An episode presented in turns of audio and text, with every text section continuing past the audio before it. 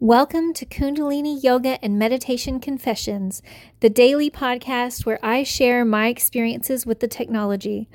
My name is Ananda Savitri Kaur, and I'm a Kundalini Yoga and Meditation teacher in Dallas, Texas. I had the best day at work today.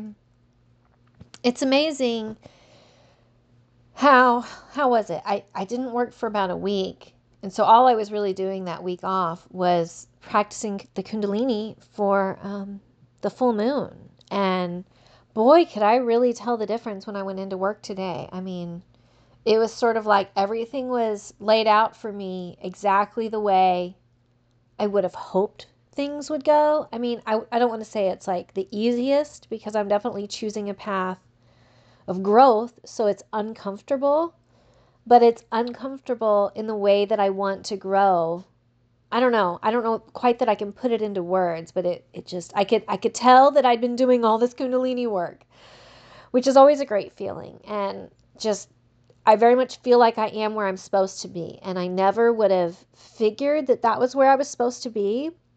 But it makes perfect sense now, and I'm just I'm really happy. I had a really good day. Yeah, so thank you to Kundalini Yoga and one thing that I love about the yoga is you work really hard and there's always a payoff. And that's sort of how work was. When I switched locations with my job, the old location, it was like I would work and work and work and not make my financial goals.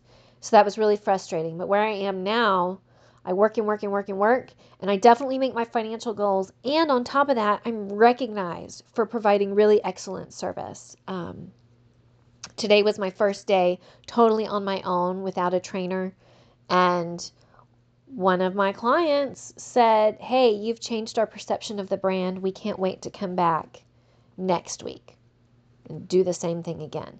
So I just, oh, I feel like I'm in the right place. I'm doing the right thing. I'm right where I'm supposed to be. And I'm going to make my financial goals. I did for the day today. So I'm just, I'm really, really happy and grateful to the Kundalini Yoga for delivering me the opportunities that it helps to deliver me. I know that if if I only practice my religion, things go sideways. But when I practice my religion and I practice Kundalini Yoga, everything comes together. My dreams come true. I'm like not in some like luxe, comfortable, cozy spot, but I am growing and I'm achieving. And that is that is much better much better than having all the money and living a luxurious lifestyle that's super empty and easy. That is that is not the way to go. Hard things are good for us. Hard things are good for humans. And right now I'm doing hard stuff that has a payoff and it's just it's really exciting. I love it.